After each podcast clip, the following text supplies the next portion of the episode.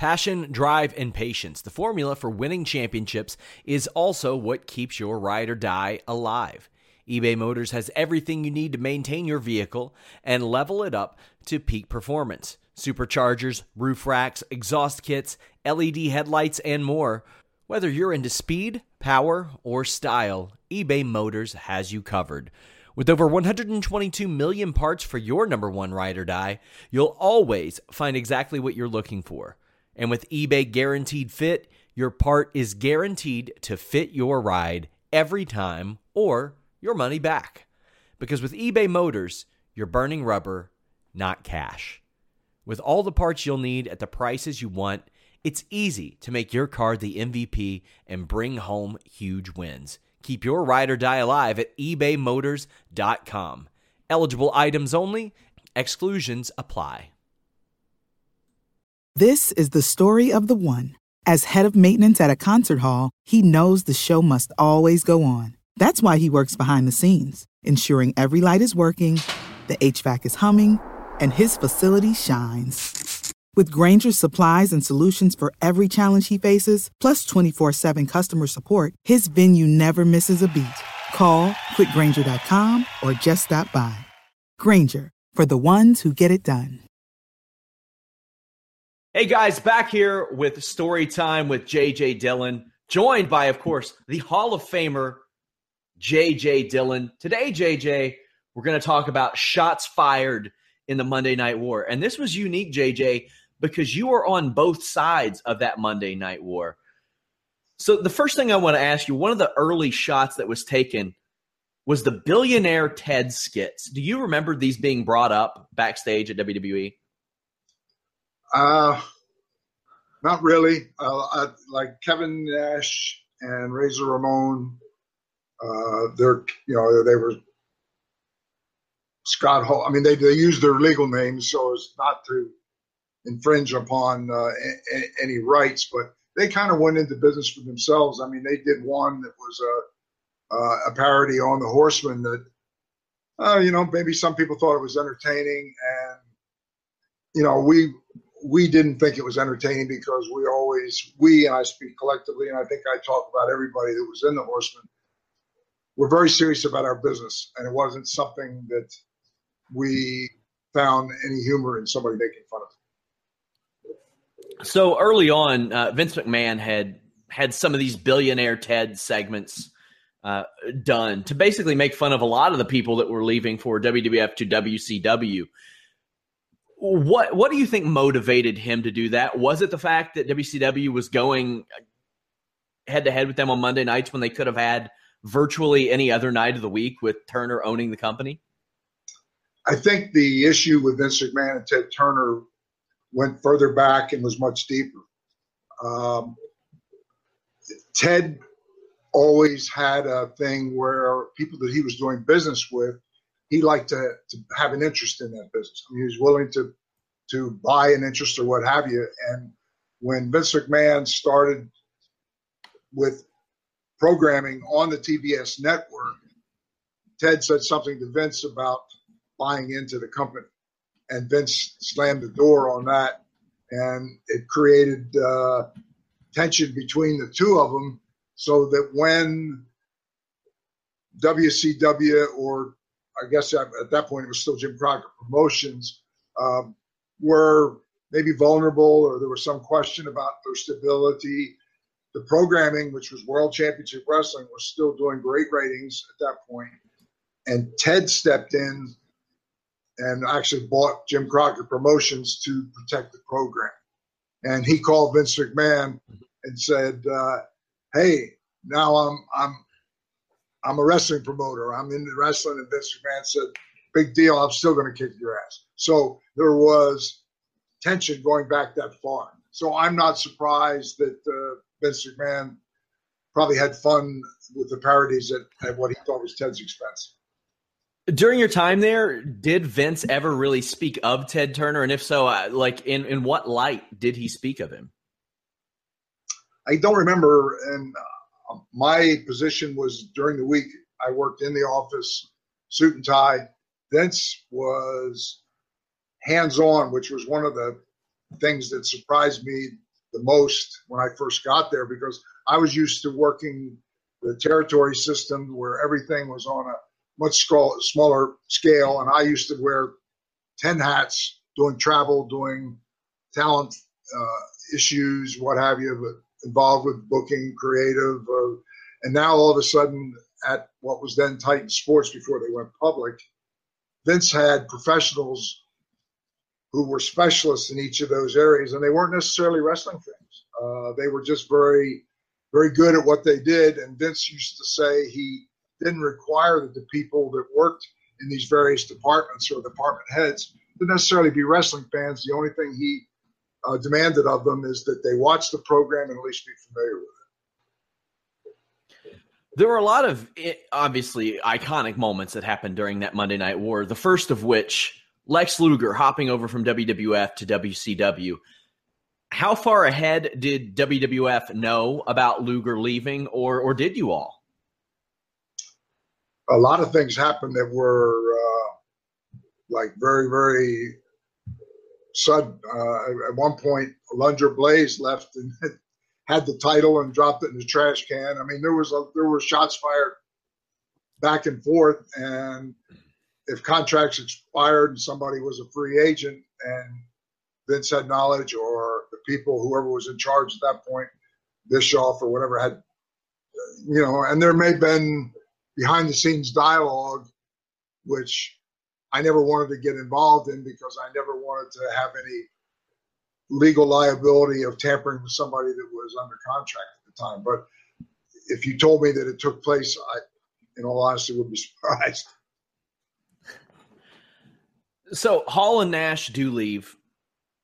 Uh, and at this point, WWF is is losing names pretty quickly, and they're they're gaining a few too. You get Vader, you get Mark Mero, you get a couple guys in, but you've lost the likes of Lex Luger, you've lost Hall, you've liked Nash, or you've lost Nash.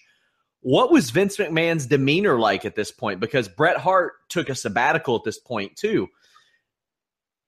Did he seem concerned, or did he just like not sell it at all? if he was concerned, he didn't visually show it, even to his inner circle. Uh, Vince always was, and I think to this day, and I'm I've not been around him for a number of years for a consistent period of time to kind of get a read on it, but he was never one that gave the appearance of being vulnerable or or or concerned about anything. Also, uh, maybe about a year and a half after Hall and Nash leave, the Montreal Screwjob happens, and that n- maybe not necessarily a shot fired at WCW, but in the ring after the match, Bret Hart is motioning the WCW letters, and it's everybody knows he's heading over. You had switched sides at that point. What was the reaction among people at WCW about what went down? Uh, you know, I, I guess when you're in the business for half a century in some capacity or another from when you were a fan up through uh, an active career managing and then being on the executive side of it nothing ever nothing ever surprised me and in that particular thing i knew that Bret was very proud of his canadian heritage the fact that he was held in high esteem by fans in canada and but Bret was also a businessman because Stu owned a territory. Bret knew the business side of it and the so-called do the right thing. And if he was the champion, uh, I don't think it was ever an issue with Bret about legitimately dropping the title before he left. It's just that he wanted to have some voice in when when he did it. And I, I don't even know that it was so so much concern about who he was dropping it to more more when, and he didn't want to do it in Montreal in a huge show in front of Canadian fans. Uh, I think he chose to, to have a voice in, in, in, maybe picking another site. And I don't know if Vince uh, had distrust and thought, you know, well, you know, he's, I know his background. I know his father was a promoter and I know the, the the philosophy if you're dedicated to business, do the right thing, and he's saying all the right things. But I think Vince wanted to uh, cover his bases So in that situation, uh, without Shawn's knowledge, without Bret's knowledge, and I, Shawn later admitted that obviously he was in on it and the referee was in on it too. And they just, you know, they did what was considered a, we call in the business a false finish, where uh, Shawn would would go for a move, and you know, and, and Bret would would would be feeling the pain, but he wasn't going to submit, and eventually would make it to the rope to cause the hold to be broken. But the minute he was in the hole, the referee got down, jumped up, called for the bell, and and at that point, I think Bret knew that he'd been had, and Shawn immediately left the ring. The referee left the ring, and I guess Bret refused to leave the ring. How, how, did, how, did people? How did people within WCW feel about that? Ah, wow. I think everybody was was kind of shocked, and they had a a they were doing a documentary, if memory serves me right. And so there were yes, people, there was a video crew there that was shooting it. And so Vince went down the ringside because Shawn was not going to leave. And Vince went down there, and when Shawn saw, or when Bret saw him, I mean, he just, it was a hawker right in Vince's face. And I thought, you know, I know that Vince loves the business, and I don't know where he would draw the line. You know, when I see his son come off the top of a cage through a, an announcer's table and do some things that are incredibly high risk, God, I don't know if I'd ever want my son doing something like that. So Vince, Vince, uh, and I don't know if that's a positive or a negative, would do sometimes things that you would think anybody with his stature, with his you know, financial security and his well-being that like that. And then when they got out of the ring and got backstage, and again there was a camera there. I mean, Bret punched punched him, punched him in the face, gave Vince a black eye. And there were people who are skeptical who say, "Oh, you know, I mean, maybe this whole thing was staged." And yeah, yeah, there were people that thought that, but I thought just watching it, you know, uh, just a gut instinct opinion that the way the finish happened was either somebody that was genius in, in setting that up, because if you're in the business, you could say, hey, man, it, it looked like the guy got screwed. The fact that, that Shawn Michaels bailed out and was gone, the referee raised the hand and was gone too, and left Bret out there. And then what took place after with Vince coming out and everything, you can look at it both ways and say it was genius the way it was laid out, or Bret got screwed and he was one angry young man. Were you, Were backstage, you backstage when DX did the, the invasion, invasion of WCW? WCW? Ah, I'm trying to think. They they came in and I was still in a position. It was before my relationship with Eric kind of soured, and I was on good terms with both Hall and Nash. I, I, I never had any problem with him when I was in talent relations with what was in the WWF. Got along with both of them. They were both very good businessmen. And when they got to WCW, the, the difference was that they were dealing with Vince McMahon and somebody that was a third generation, that the company was 24 7 a wrestling company. And Vince had that whole history and, and his approach with talent and everything was like day and night compared to WCW, where Eric Bischoff came in. Eric is a great salesman, and he sold himself to people who had no knowledge and just took him at face value. And a lot of the people really had failed along the way. People had been very successful in the Turner organization that got the job, failed, and it was uh, damaging to their to their career and their legacy. So I think there was probably some relief when somebody like Eric came in. And Jim Herd initially, when Jim Herd was the first one, uh, they Jim Herd was, was the station manager in St. Louis when Sam Muchnick's program was uh, taped at the Chase, and when Sam Muchnick was president of the National Wrestling Alliance, and really uh, a very, very respected figure. So the people at TBS said, "Oh, wow, here's here's Jim Herd, who's one of our one of us. He was a television station manager, and he's a wrestling guy too because he was tight with Sam Muchnick." So they came in, and in truth, Jim Herd was better off staying in the pizza business and wrestling. Were you still if he'd have stayed in the pizza business? Were you still under WCW contract when WWF bought them out?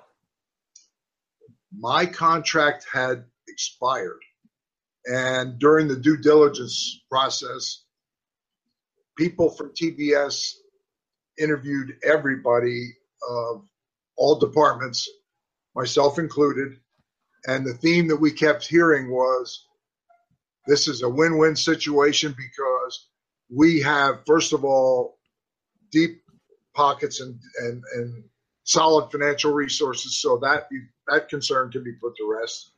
In terms of uh, production equipment, they had state of the art everything.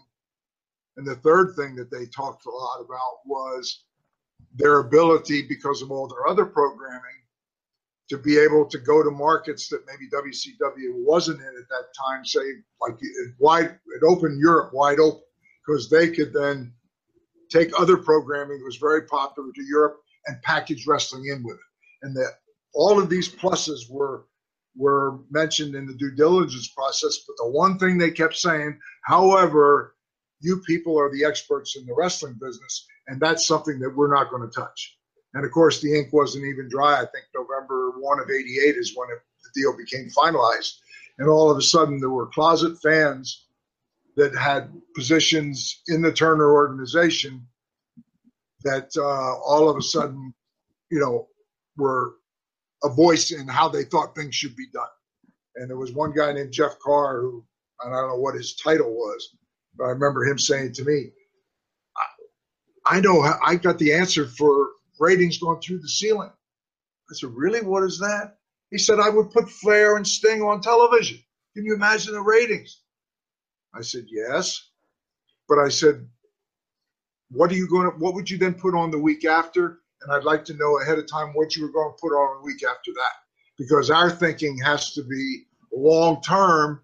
And they they call that hotshot booking where yes, it's very tempting to take something that you know is a guaranteed winner but then you have to think, are you going to pay the price for it after?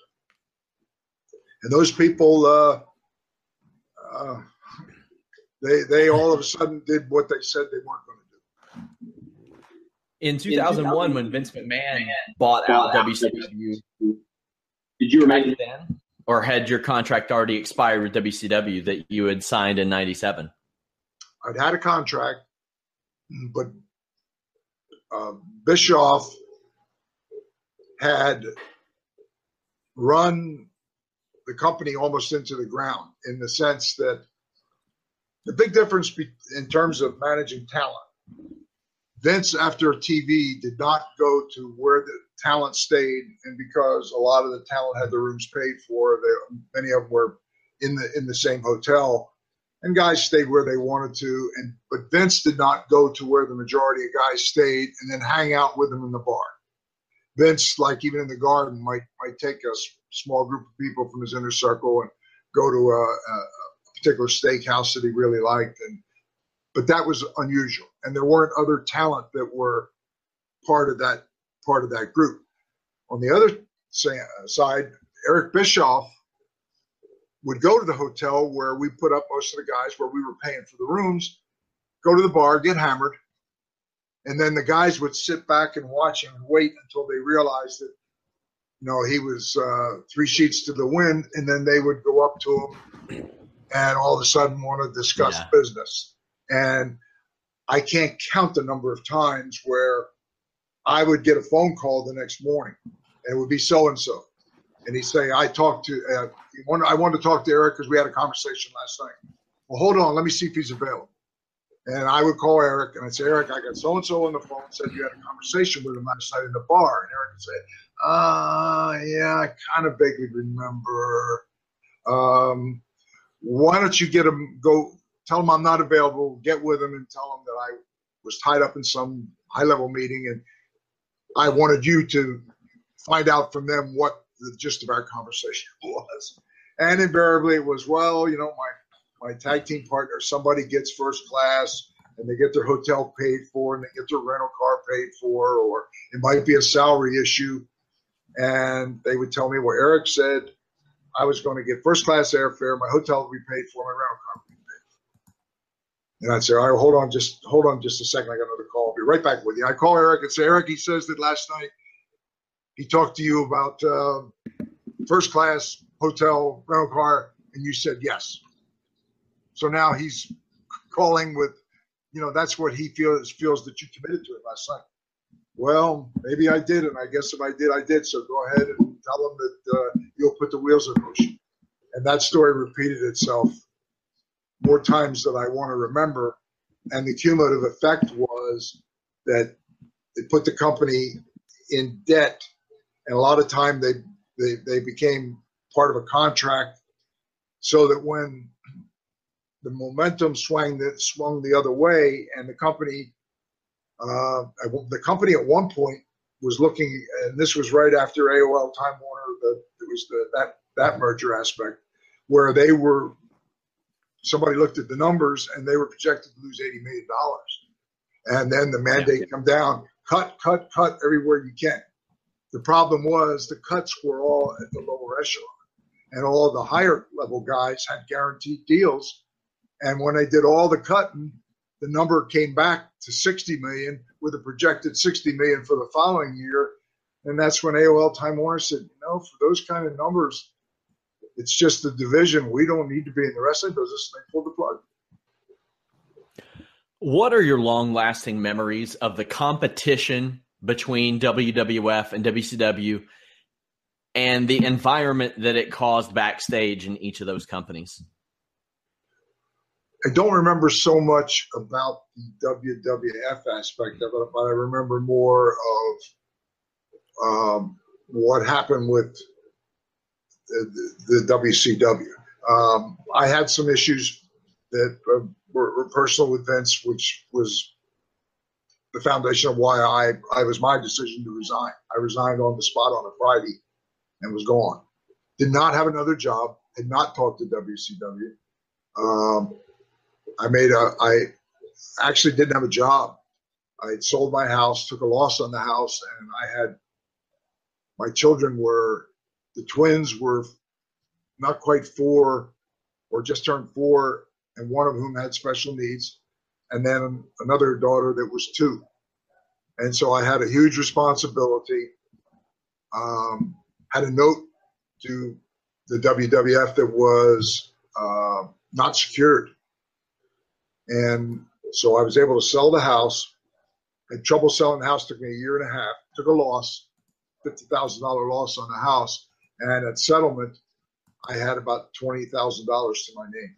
So there were people who thought I was crazy that I'm I'm in the job that a lot of guys in the business would be in their estimation a dream job or where they would love to be. But you know, sometimes things aren't what they appear to be. And I had a private conversation with Vince because I met him face to face in his house, which nobody knew that I was there when he offered me a job. And then I, when I made the decision, which I made the decision a year and a half before that, I just had to sell that house and get out from under it so that I'd be free to go. And I did not have a contract. I was an employee with benefits and what have you. And I I walked on a Friday. Unfortunately, Shane was being married the next day, and a lot of their family and guests were in from out of town. So it was, uh, I mean, I could see it from the, the McMahon family perspective, but I also had my perspective of my my obligations to take care of my family. And I, you know, I I even told Vince, I said, if I if it's just me, I could survive living in a phone booth if I had to. But the minute that the well-being of my family is put at risk, that that changes all the rules. And I just reached a point where I couldn't work for him even one more day to get through the wedding on the weekend and was gone. Didn't have a job. I had the house, so all the furniture was moved two cars, and you had to you have to give you either put it in storage or give the moving company an address. So my wife flew to Atlanta the week before, uh, and it was like, okay, I'm sure I'm going to have an overture to WCW at some point. They may or may not be interested. I don't know. Never met Bischoff. I was friends with Jerry Jarrett over in Nashville, and thought that I could engage in conversation with him, but I was I didn't want anybody to know what what I was doing for fear that it would get out.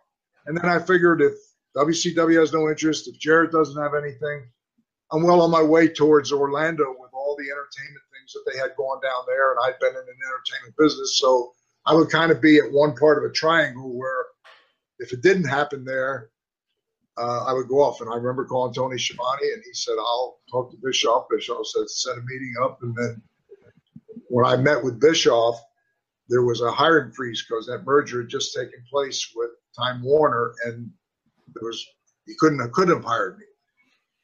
And I went in there not knowing what to expect, and I I I guess I guess I expected that if we did engage in some kind of thing and there was interest in me, and I and in hindsight I didn't realize that here's a here's a vice president with the WWF at that point before they went public, who now is out on the free market. That it would have been very difficult for Bischoff to explain to the suits at TBS, even if they knew nothing about the wrestling business, how somebody that, that in that high profile position with Vince and and was available that you wouldn't want to hire him. So he told me, he said, "What I could do is I'll put you." Uh, uh, like a, a, consultant for a month or mm-hmm. two, whatever it was, until that uh, hiring freeze ended, and then and then be hired. So that's how it played out. But when that meeting took place, I I kind of thought that Eric would again. I wasn't about to any divulge any proprietary information that I could have been sued for, but he could have asked. He, he did. He did allege that you did, which I didn't. And yeah, I expected uh, to be asked by Eric Bischoff more generic questions about, you know, how do you plot your strategy? How, you know, things about how the system worked, not specifics in terms of numbers that would have been proprietary. And eh, I got none of that from Eric. All I got was him talking more than asking. And it was like, how I don't know how much, how longer Vince can hang on. He's got to be on the ropes what else can he come up with? You know, I'm gonna I'm gonna get I'm gonna put him under. And it was like he was uh, obsessed with the fact that that was what he was going to do. And I just sat there. I wasn't about to tell him because I needed a job to take care of my family. Yeah. I wasn't about to tell him, hey, he's third generation wrestler. He eats and sleeps the business. And I don't know a whole lot about your background, but if I was looking in Vegas and had to choose where I was going to put my money, you know, I'd have to put my money on bits. But I certainly wasn't going to tell Bischoff that because, hey, I, you know, I, I had my family to think of. Is it true, Is it that, that Kevin Nash, Nash recommended you for that spot as well? Um, I never asked him. It wouldn't surprise me because I had a great relationship with Kevin and with uh, with with Scott. And the only thing is, once we got there, I remember it at one of the early early TVs or whatever, and sat at a table with just Kevin Nash, Scott Hall, and myself, and they looked at me in the face and they said, "You know, please do not tell him what kind of money we made." I said, "No, of course not." And they wanted to be able to play their cards without Bischoff having too much knowledge in terms of whatever they told him, you know, questioning it. When was the next time you spoke to Vince McMahon after you left to go to WCW? I spoke to Vince the night I walked out. He he I he was blindsided. And well, I, after after that, I mean, like after you had come wait, on to WCW, how long was it after that? Was it years? Was it? Yeah, it was years. The next time I I was contacted I, I, WCW had gone out of business, and I'd never had conversation with Vince during that time. They went out of business. I, I did have a contract with WCW, which they they honored, and they honored everybody else's contracts. And I then, I think I I was less than a year, and I was making very good money, and then um, went through a divorce because big money was coming to a grinding halt. Jerry Jarrett at that point had a construction company that had two major projects in Atlanta. They were building a high school, uh, a small high school, private high school, and they were re-imaging. It's right when all the Amoco stations were going over to BP. And he had a contract, and he went from having like three people working for him because he owned property and did things uh, uh, over in, in Nashville, and now he's in Atlanta with these two major projects and had a payroll of about 50 some people didn't want to move over there. So he had me because we had a great relationship. He said, I, I trust you. And so he when you need mealtime inspiration, it's worth shopping Kroger, where you'll find over 30,000 mouthwatering choices that excite your inner foodie. And no matter what tasty choice you make, you'll enjoy our everyday low prices, plus extra ways to save, like digital coupons worth over $600 each week. You can also save up to $1 off per gallon at the pump with fuel points. More savings and more inspiring flavors make shopping Kroger worth it every time. Kroger, fresh for everyone. Fuel restrictions apply. When you need mealtime inspiration, it's worth shopping Kroger, where you'll find over 30,000 mouthwatering choices that excite your inner foodie. And no matter what tasty choice you make, you'll enjoy our everyday low prices, plus extra ways to save, like digital coupons worth over $600 each week. You can also save up to $1 off per gallon at the pump with fuel points. More savings and more inspiring flavors make shopping Kroger worth it every time. Kroger, fresh for everyone. Fuel restrictions apply. I worked out of my home, and I used to go out to the sites and just make sure everything's all right. And then the, the paychecks would be FedEx to me every Friday, and then I would go out to the job sites and see that everybody everybody got paid. And that was fine for two years until uh, high school was finished. Uh, the re-imaging contract, there was some, there was another in between contractor, and Jarrett was actually a subcontractor, and there was some dispute, and so the thing was on hiatus for a while, and Jerry had no no no major business in Atlanta. All of a sudden, he went from three to 53 back to three and moved them. And after two years, I'm now out of work and uh, looking at a divorce and having to figure out at, the, at that point, I would have been uh, 61. And when you're spent the greater part of your life in a niche business and at the end of it, after my active career, been in the executive part of it at the highest level with with with both both companies, and then you go out in the real world uh, and look for for something. Um, they they know who you are and they're excited to meet you. But in terms of, and I was I was willing, more than willing, to adjust my lifestyle, and I wasn't looking for pie in the sky. I just wanted to be able to provide for my family and have benefits. And so it was uh, it was a little bit of a trying time. I had to leave Atlanta where my family was because of the divorce, and uh, my mother had was in, which is why I'm in Delaware. She was originally from Delaware. My father passed away in 2001, and so she was living by herself in a small house, two bedrooms. It was paid for, and um, my father was 85 when he passed, and my mother was. I was here probably three or four years, and she had a stroke and passed at the age of 92. But she bowled until she was 90, and very active. And my, my doctor tells me that I'm I'm blessed with great genes. It's something that you're, you're either you inherit them, they, they, somebody can't give them to you, you can't buy them, and so I've been very fortunate to. I've had knee replacement my left knee 10 years ago and my right within the last year. And other than that, I've been, I mean, I every wrestler that doesn't say he has a, a bad neck is, if he's been in the business any length of time, I sit and watch TV and I, I find myself watching TV like this because it takes, I realize that somebody said, well, the reason you're doing that is because it's taking pressure off your neck.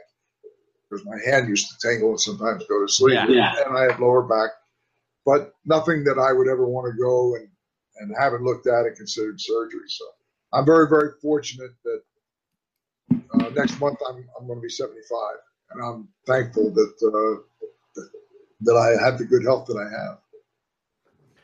During your time at, at WWF, they had some interesting characters, some cartoonish characters per se that maybe we hadn't seen before. I, I know you were working at the WWF or WCW. WWF. I mean, WCW oh, had its fair share as well, but like you, like maybe like Gobbledygooker. The Gobbledygooker for sure was one. Uh, do you remember that idea being thrown about? Um, as I said, Vince was hands on in every aspect of the business in the office during the week, but none of the creative was addressed during the week. That was all done on the weekend, casual dress at Vince's home. And in the winter months, yeah. we'd be in his formal living room. Summer months, we'd be outside on a, uh, a cabana overhang with a bank of phones, and you know the the pool would be there. And didn't see Shane so much. He'd be out running around with his pals. He was a little bit older than Stephanie, but I I basically watched Stephanie grow up from. I guess she was maybe nine years old, ten years old, and and watched watched her grow up. They'd be out there playing and splashing in the pool while we we would be working. So all the creative was done on the weekends. Vince took credit for everything was good, never took any of the heat for anything that was bad. And I remember the gobbledygooker. Um, you know, there was this egg, and Gene Okerlund was out there, and when the egg popped open, I don't know what the fans anticipated at that point, whether it was going to be a sting or some something that was going to be monumental and impactful. And this turkey or whatever it was jumped out, and uh, I, I have such great respect for Gene Okerlund, and he was there having to conduct an interview with uh, this gobbledygooker. And it, it, I don't know if you know that character made it through the hour, but I had some input on some others. Uh, I remember Papa Shango. Um, yeah, yeah. And I thought, wow, Papa Shango, you know, he was this like voodoo type of guy. And I even suggested that all, all of a sudden, this is before The Undertaker, that all of a sudden the lights go out and after the opponent's been announced, and when the lights suddenly come up, there's the opponent flat out in the other corner with his feet on fire. And I thought, oh, this is this this got to be different, and and I guess uh, the fans weren't as excited about it as I was. So, you know, there were things that, and I I had been to Africa on a safari, and so when Vince had the idea of reviving uh, Tony Atlas as um, this with a shield and a spear. I gave him the name Saba Simba because we wanted something that sounded African, and I'd been there. And Saba uh, is number seven is number seven, and Simba is lion. So it was like seven lions is ah. what, what, the literal interpretation of Saba Simba was. But the fans looked at Saba Simba and they still saw Tony Atlas, and it wasn't something that they just embraced. You want to talk about excited about Papa Shango, and our viewers won't be able to see me, but you will, JJ. Oh, I keep I keep a Papa Shango action figure on my desk, one of the few decorations I have in my office. Oh, you hold that great value, and I saw him recently uh, out in Vegas. He lives in Vegas, and uh, I mean, he was the Godfather after that, so he's had a couple of incarnations, and yeah, he's, he's not only that, not only that, but as the Godfather, he became the Good Father, which was like the censored version. He had Kama. He had like a even a different version of Kama. He's made it work multiple times. Uh, that guy. Yes. A question I had about the Gobbledygooker: Why put Hector Guerrero in that outfit? Why not just a normal guy? Was there a plan for him to wrestle? I'm I'm sure that in Vince's mind, he envisioned that yes, and so Hector was somebody that was there who was a was a polished performer. So if you if you eventually get to the point where this character has to get in the ring and wrestle, certainly you would want to know that somebody's in there who who you don't have to train somebody that's never wrestled before, or switch somebody in there that maybe taller, shorter, and doesn't walk the same or look the same.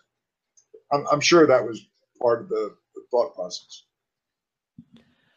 Also, in 1996, uh, right before you left, there was like an influx of guys. There was Barry Windham, Tracy Smothers, Bill Irwin, these guys who had made it work at it, whether it was on the territory or at high levels like Barry Windham that were brought in, but they were given names like the Goon and the Stalker and Freddie Joe Floyd and the Widowmaker. Do, do you happen to know? Do you happen to know the reasoning behind that? Even Terry Gordy was the executioner.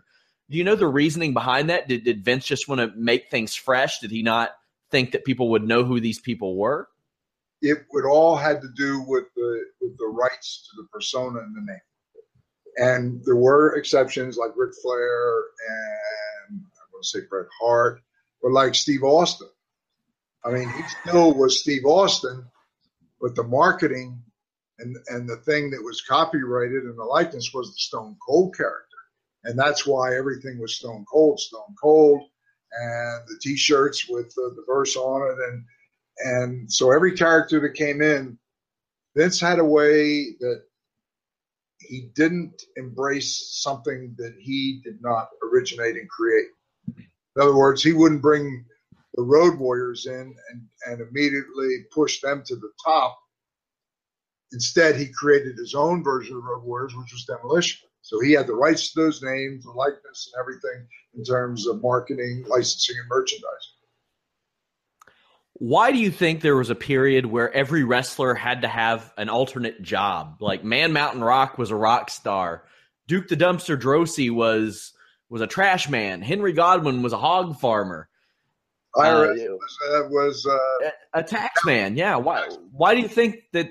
Because I mean, today Vince wouldn't like that because Vince wants his guys to be larger than life. He wants them to be above having day jobs.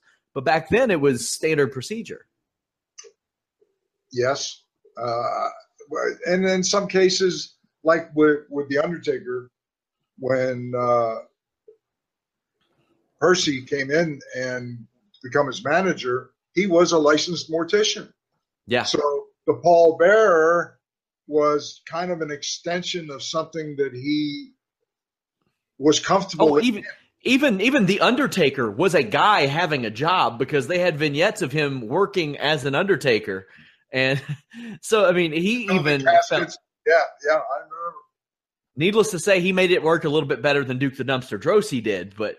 Yeah. Uh, and Skinner was yeah. uh, was another one. Uh, yeah, they they all and, and like the big boss man, Ray Traylor, yeah, and the Mountie. You know, rest his soul was uh, was a great athlete, but he was a correctional officer, and and Vince would often talk to him and say, "Tell me about yourself. What did you do? What other jobs did yeah. you have before?"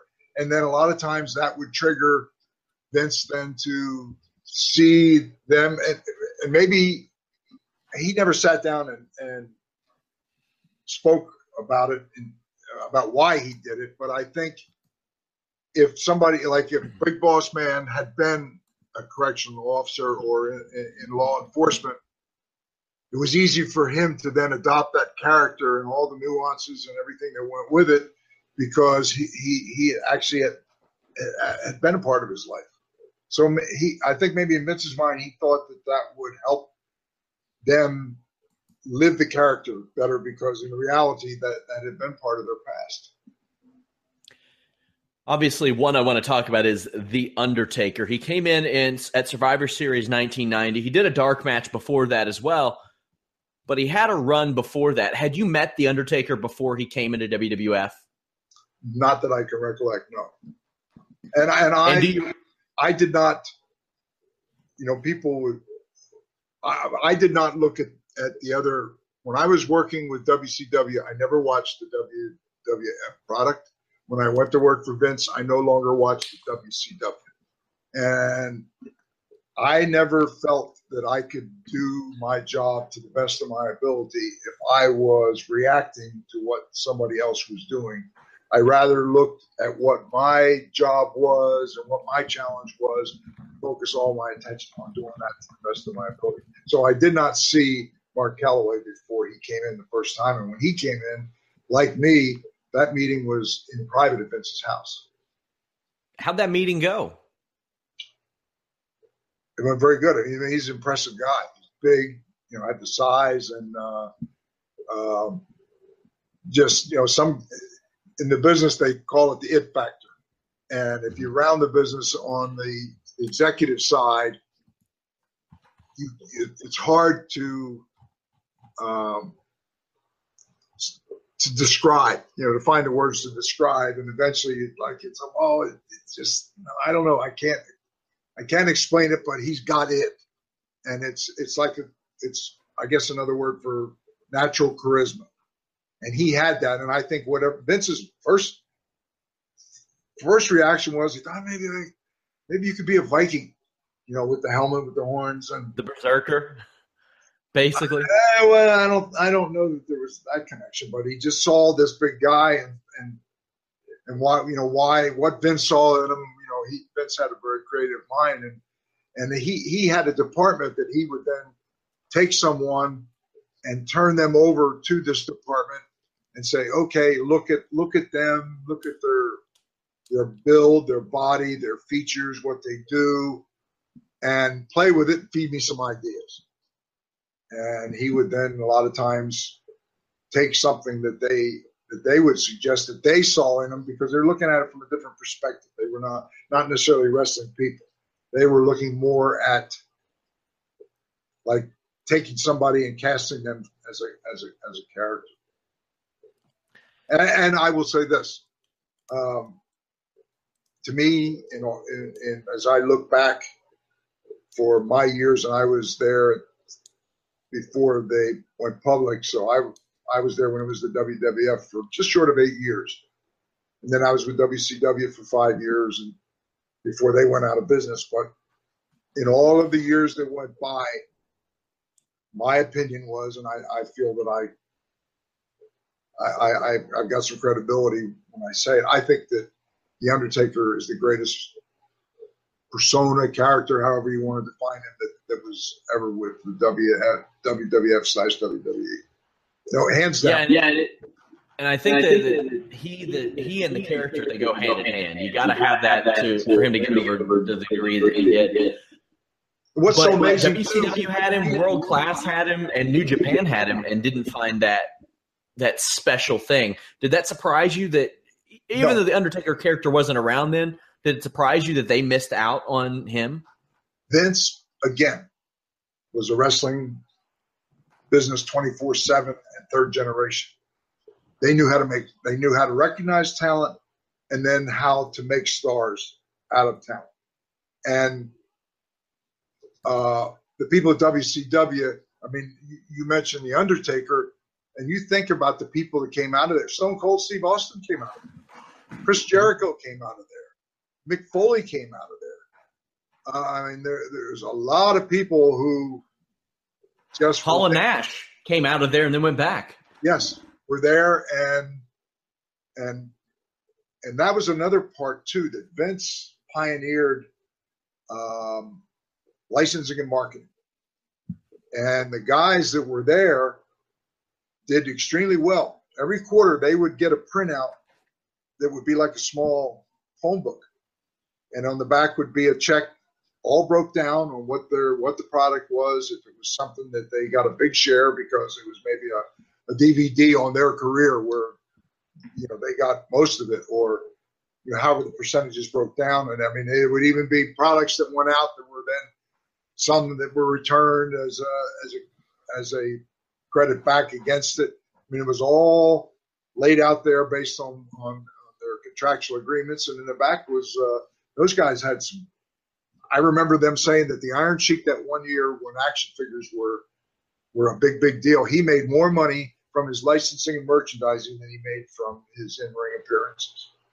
And when the guys got to like when Hall and Nash got to WCW, they were accustomed to that that that quarterly check for licensing and. So they made a sweet deal with Eric Bischoff for their wrestling talent. And then after some time went by, they went back to Bischoff and they said, you know, we we got a substantial amount of money above our wrestling contract for licensing and merchandising. You're trying to get it launched, but nothing's happening. So you really need to make it up to us in some other way. And the only thing that we can see is make an adjustment to our wrestling contract because we're not getting that other money. And what argument could he have? Well, no, I, don't agree with that because they tried and just never never got it launched off the ground. So Hall and Nash went back in and again, woo hoo hoo hoo hoo, played the fiddle, and uh, kept redoing their contracts, getting more and more money when a guy like the Undertaker walks in and he's not found his big big break in wrestling until this point, and he had been wrestling for six years, does Vince McMahon look at him after that first meeting and say, "This is a guy that we'll be able to lean on for a while," or is it just a, "Well, we'll see how it goes" type of thing? I think it's a work. It is a work in progress. That that you may envision a level of success with a guy, but sometimes I mean, I can relate to the horseman. That was a spontaneous thing that was not something that was the brainchild of, of creative. It just it was a spontaneous thing that the fans picked up on, and we never, never in our wildest dreams imagined that it would become as big as it became or last as long as it did. Same thing with the individual characters uh, at at the uh, WWF slash WWE, and and the Undertaker what to me is, and I, I, I have so much respect for him professionally and as a person because he is a great guy. But when you think about what he did as that character, he did he didn't do much, but what he did, he did well. When he and he wasn't the first one to walk the top rope as big as he was. Don Jardine, the spoiler, walked the top rope uh, long before the Undertaker did. And the spot where they would do something devastating to him, and he would lay in there and all of a sudden, when he would sit up, that roof would blow off the building. Something as simple as that. And then he he morphed over time. You know, he became you know more tattoos. He became a biker for a while. It was still the Undertaker, but it was something that was added to that. You know, more tools in his toolbox, where he he was still doing the same things, but it wasn't a, just a rehash of the same old thing forever.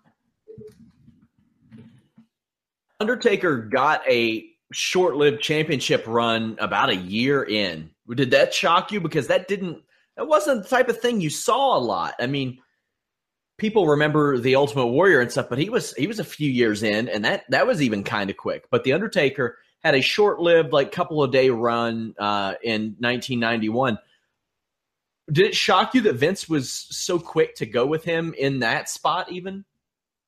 Uh, not really, because when I first went there, they were running three tours every night, and they were doing, I think, four major pay per views, and then it expanded from there. So, wrestling is an athletic soap opera that's 52 weeks out of the year that is never ending you know everything that we see with any television show, regardless of whatever your favorite is, Game of Thrones or whatever, it, it, it has a season and then it has a break and then it comes back.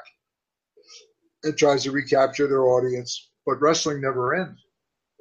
And so that's a challenge from the creative side to perpetuate that. And what you try to avoid is the big highs and the big valleys that you that you you're better off if you can kind of keep a steady thing, and it's still going to be uh, cyclical at times where you, you get a little bunch, a little bump because somebody really catches fire, or all of a sudden just things run their course faster than you thought they would, and you don't have something else hot and ready.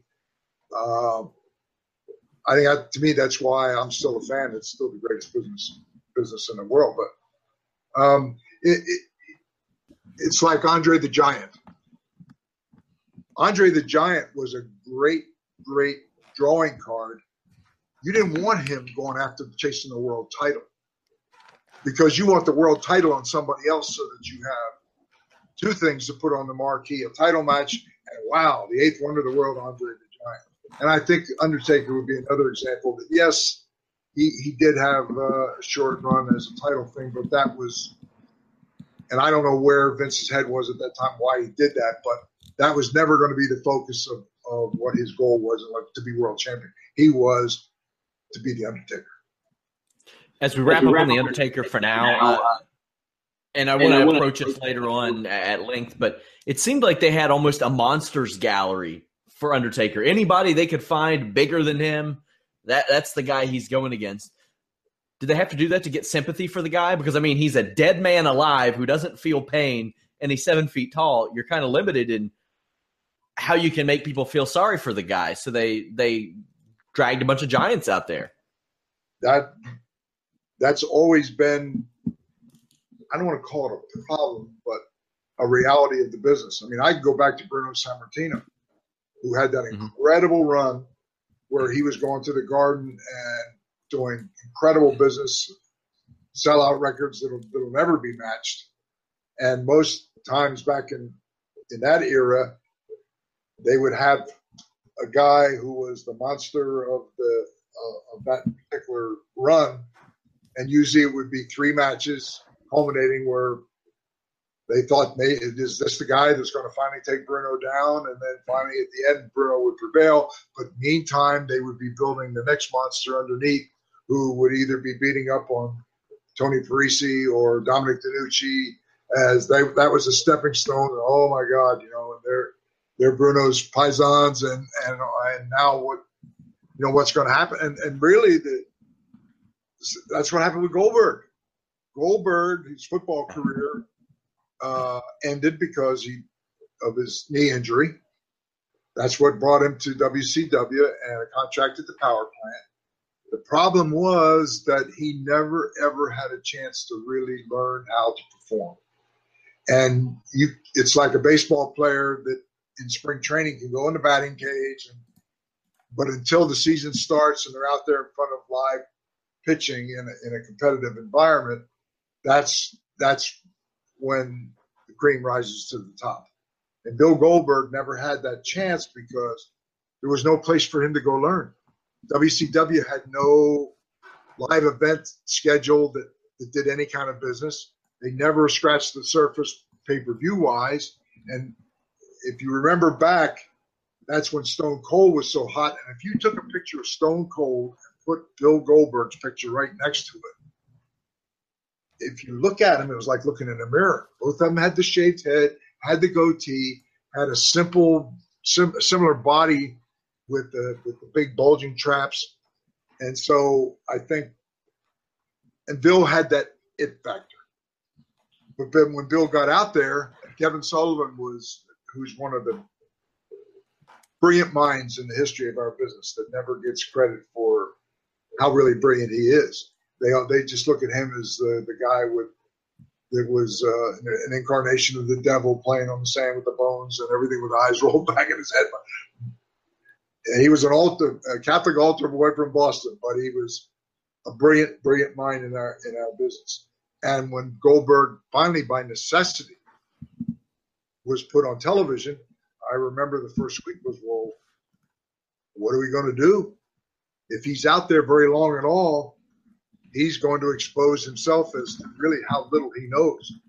Well, let's have a big fancy entrance, you know, with the sparklers and everything, and he'd come out and exhale and blow, look like he was blowing smoke or blowing fire, and then he would get to the ring, you know, kind of like the same thing with the with the Ultimate Warrior with the streamers and running to the ring and shaking the ropes, and then when the bell rang, he didn't do a whole lot. All sizzle, no steak.